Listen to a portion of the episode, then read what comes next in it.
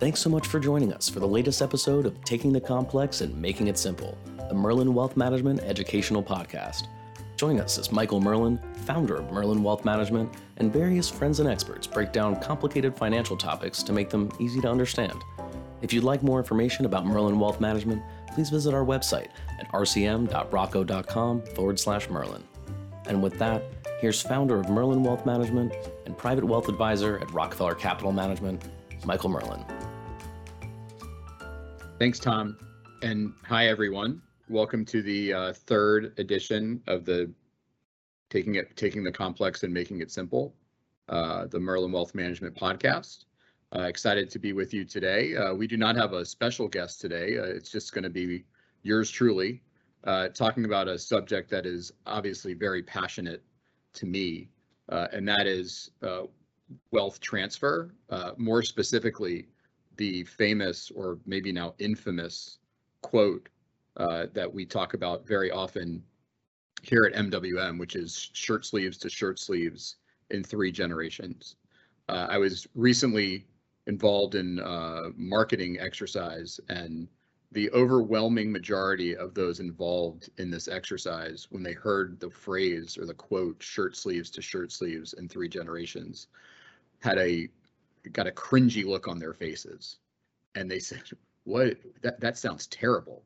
And uh, i sat back and thought about it and said you know may, maybe maybe that's the wrong perspective or maybe that's the wrong way to go about uh, this idea of, t- of tackling the mission of an orderly and a effective transfer of wealth uh, or legacy planning, if you will. Maybe the the wrong mindset is to go in with this shirt sleeves to shirt sleeves mentality. For those of you who are who are who are not aware of, of the quote, uh, it was coined many years ago as a way of, of showing that that older generations, baby boomers or or previous, uh, worked hard and created significant wealth, but that that wealth was squandered uh, by the third generation. And uh, one of the misconceptions in that quote is that it was squandered financially, whereas in most cases that those funds were squandered based on other family dynamics or other or poor planning.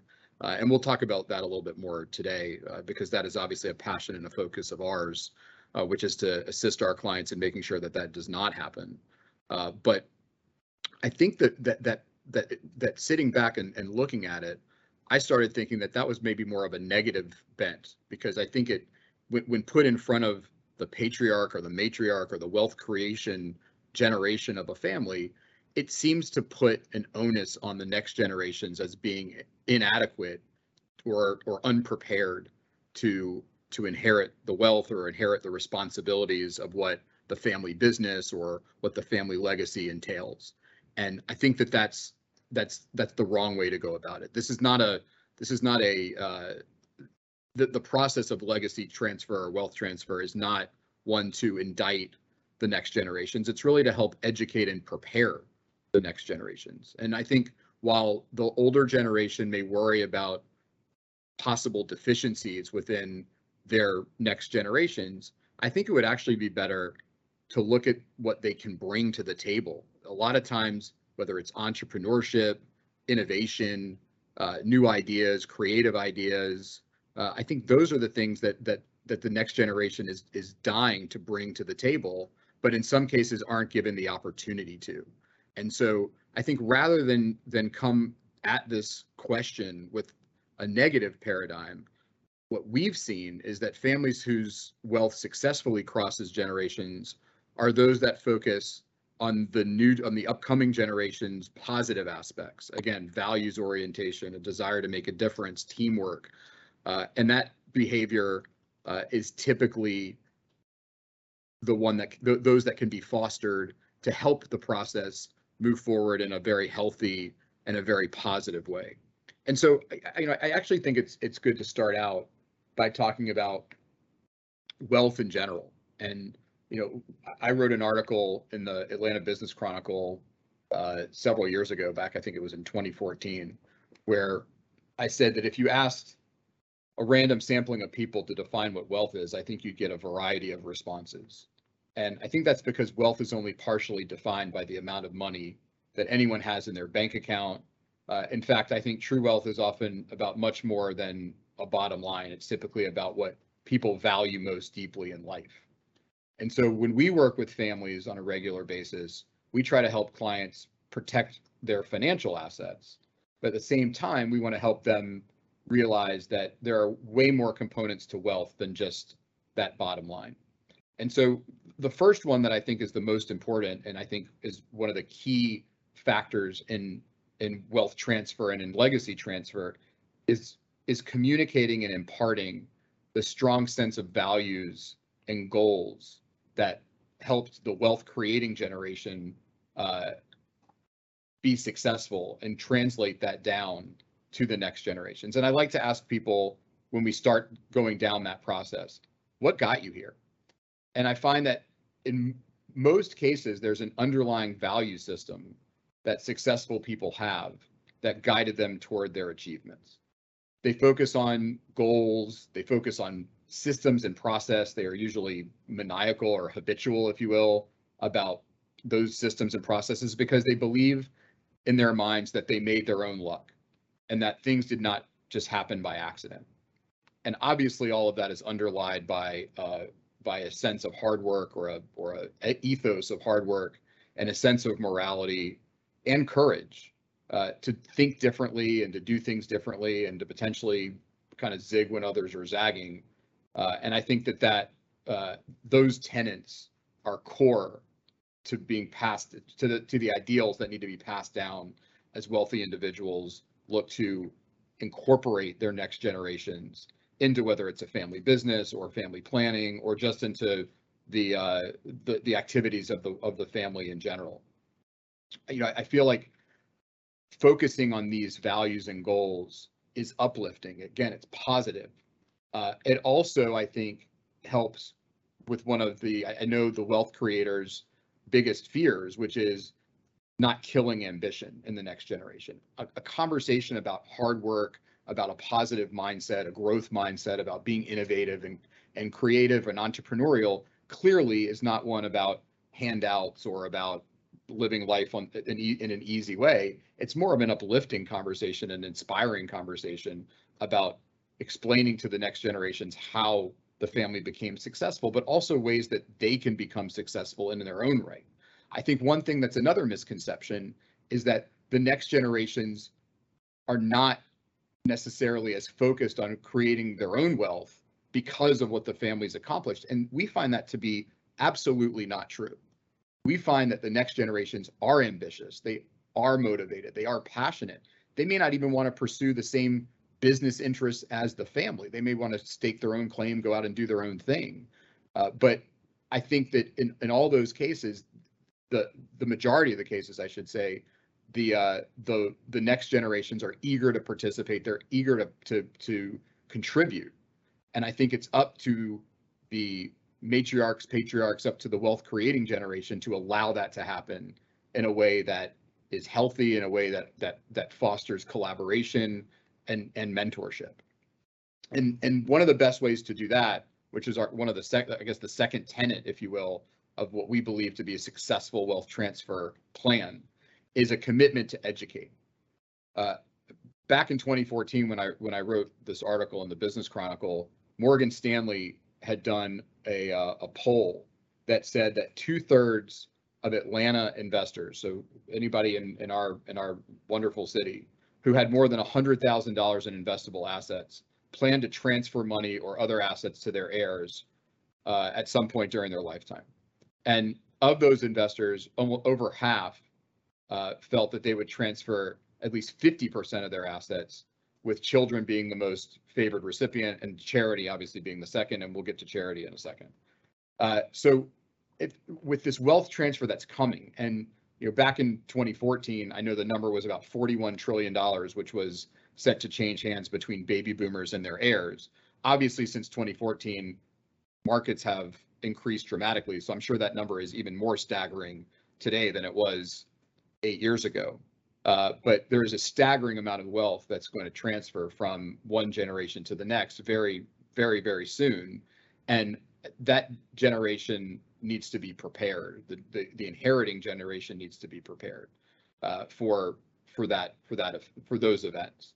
Uh, and I don't think parents in this case uh, would ever want their children to be unprepared for anything. You know, we all, we all get on our kids about being prepared for tests or being prepared for uh, interviews or whatever the case may be, uh, and we we get them tutors and we help them uh, with all the resources they possibly need that could get them prepared to take those tests or be successful in those interviews. Yet when it comes to wealth transfer and it comes to financial education, we don't have the same structure or the same uh, or the or the same passion, if you will, about making sure that our kids uh, are prepared for this, which is, I think, an equal responsibility and challenge. So I believe strongly, and and we here at at Merlin Wealth Management and and, and this podcast in and of itself uh, is a testament to that. We are try we try very hard to create financial literacy resources. We have a financial literacy curriculum uh, that we encourage our clients to leverage. Uh, it's obviously the 21st century now, and so we want that curriculum to be electronic and easily uh, accessible. Uh, taking some of the of the historical pieces that we've used, uh, or some of the uh, slide presentations, if you will, that we've used for financial literacy education in the past, and digitizing those. So whether they live on our website or whether they're done in a podcast or whether they're even done in, in, in a series of videos, uh, that's what we're uh, working on today to make that more accessible to our clients. Uh, but I, I, feel so strongly that it is important to do to to to make that education uh, a pillar of the family mission statement. And you know, beyond just delivering it, I think there's there there needs to be some momentum to it. And and one of the ways we've seen that be successful is that we, we work with a lot of families that have regular family meetings.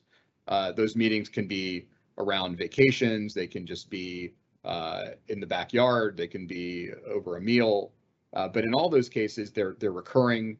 Uh, people understand what the agenda is going to be, uh, and in all of them, there is some component of education that is imparted, whether that the the family brings in a speaker or whether there's an activity uh, but there's always a, a, an educational element related to either uh, the asset asset management or investment piece, the estate planning piece, the phil- philanthropic piece, or this uh, this best practices piece, if you will, the, the values and the goals piece. And so uh, we think that that's incredibly important, and, and we love to be participatory uh, in that part.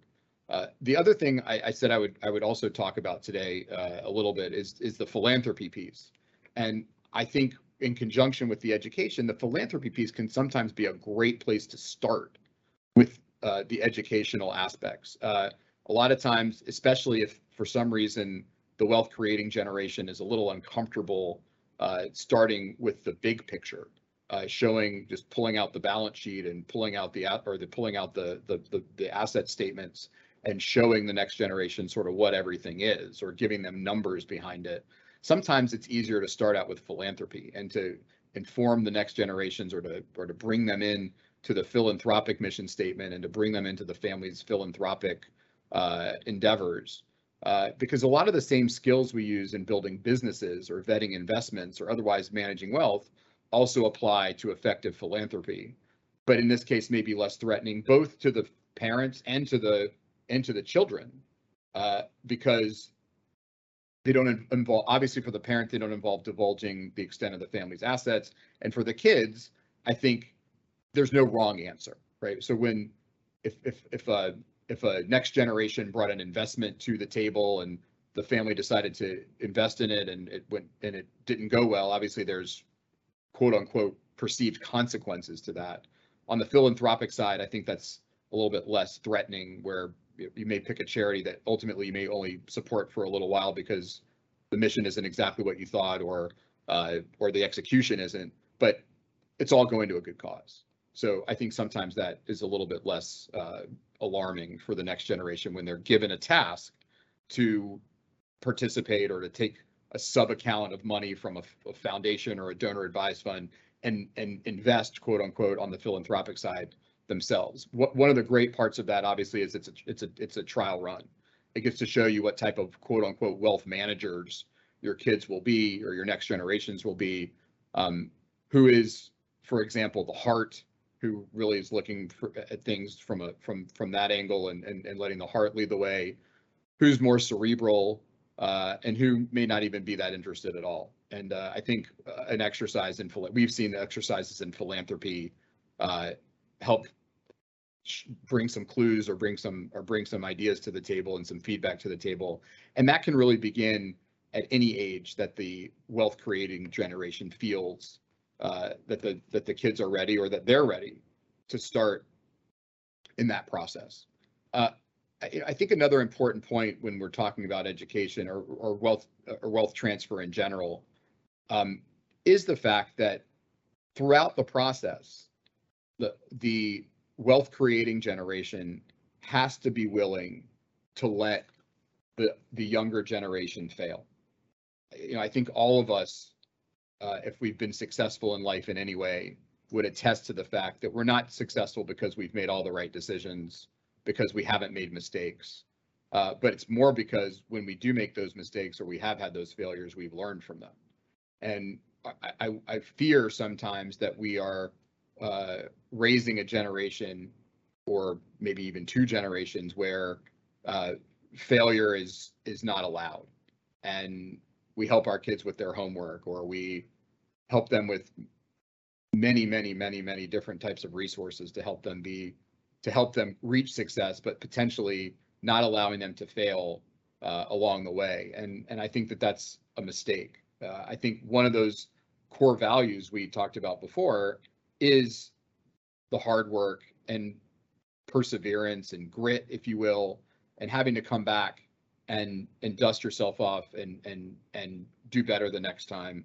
I also think that that actually gives the next generation some ownership, right? You know, when we when we talk about the fact and and there's a there was a Bank of New York Mellon uh, study done back in 2018 that said that 60% of family fortunes are depleted in their in their study uh, found based on a lack of communication, a lack of trust, uh, and and as I mentioned before, poor financial planning or poor planning in general, or some sort of uh, family dynamics issue within uh, it, within the family. And uh, and I believe that some of those issues come up.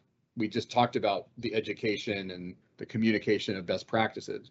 But I also think because per, if the kids are not brought in and are not made part of the process, they don't feel a sense of ownership. And when you don't feel like you own something or when you don't value it or you don't you don't think it really belongs to you, I don't think you have the same commitment or the same uh, sense of urgency around protecting it. And so I think that's another key component, right? Connecting the generations. If if grandpa or great grandpa is the one who created the wealth. Uh, and those best practices have been passed along. The great great great grandchildren or the great grandchildren and even the grandchildren may may have a disconnect from where that came from, and therefore they don't really have an appreciation for how much hard work and and and the journey and the adventure in some cases, if you will, that it took to get to the place that the family is at today. And therefore, when it's their turn to custody or to shepherd the family wealth or the family legacy, they may not feel the same sense of urgency or the same connection.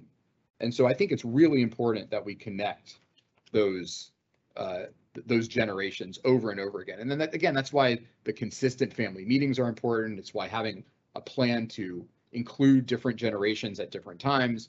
As I, as many of you know, we work in, in most of our family office uh, client situations, we work with three and even four generations of the family. And at this stage, it's really, it's really, really uh, satisfying and, and heartening to me to see those third and in some cases even fourth generations being brought in to the family meetings, being brought into the family succession planning conversations. And even if the family business is potentially looking to be sold, having the next generations weigh in uh, on on some of that or being at least part of the process. It's really it's really amazing to see that evolution um, and also really confirming because in most of these cases where that third and fourth generations are being included, you are seeing an incredibly effective transfer of wealth in those cases. Um, I'll conclude uh, by saying that uh, in the Talmud, which is a book of Jewish law, uh, the Talmud defines a rich person as someone who appreciates what they have. And you know, I really think that at the end of the day, that's what we're trying to help our clients achieve. I think they've all worked incredibly hard. I wrote an article, as you all know, many months ago about the hourglass syndrome, which is, you know, once we're once we've achieved and now we're sort of reaping the fruits of our labor, it, it, it's really hard sometimes to step back and say, wow, you know, am I really not supposed to be going into the office every day? Or am I really not supposed to be uh, managing this or getting all the what happened to all the, e- the urgent emails I was always getting? And sometimes there's some floundering that goes on with that. And, and that's something that, that the wealth creator has to work on and find other, other ways to, to channel their energy. And this is one incredible way or one incredible, incredibly important place for that to happen. Um, the mentorship of the next generations, um, being that wise counselor, uh, I think is what the Talmud was talking about when it talked about being uh, appreciative of what you have, but also as as as many of us know, you know, Jewish law also and Jewish uh, philosophy also talks about having a responsibility. And some of that responsibility is philanthropic, and some of it is, is I think, part of the educational piece. And so, you know, we like to watch our clients uh, uh, or assist them at least in, in, in making sure that those things happen, you know, over the course of time, uh, and uh, and and watch how those things evolve, and and ultimately hope that at the end of the day they feel a balance they feel a balance between achievement. They feel a balance between uh, fulfillment. Uh, the heart, the head, um, all uh, all get uh, what they need, and uh, you know, family at, at, the same time, uh, which is the most important thing to all of us, um, is also put in a very advantageous, strong, and healthy position um, to continue those the success of the family going forward. So um, that's that's our podcast for today.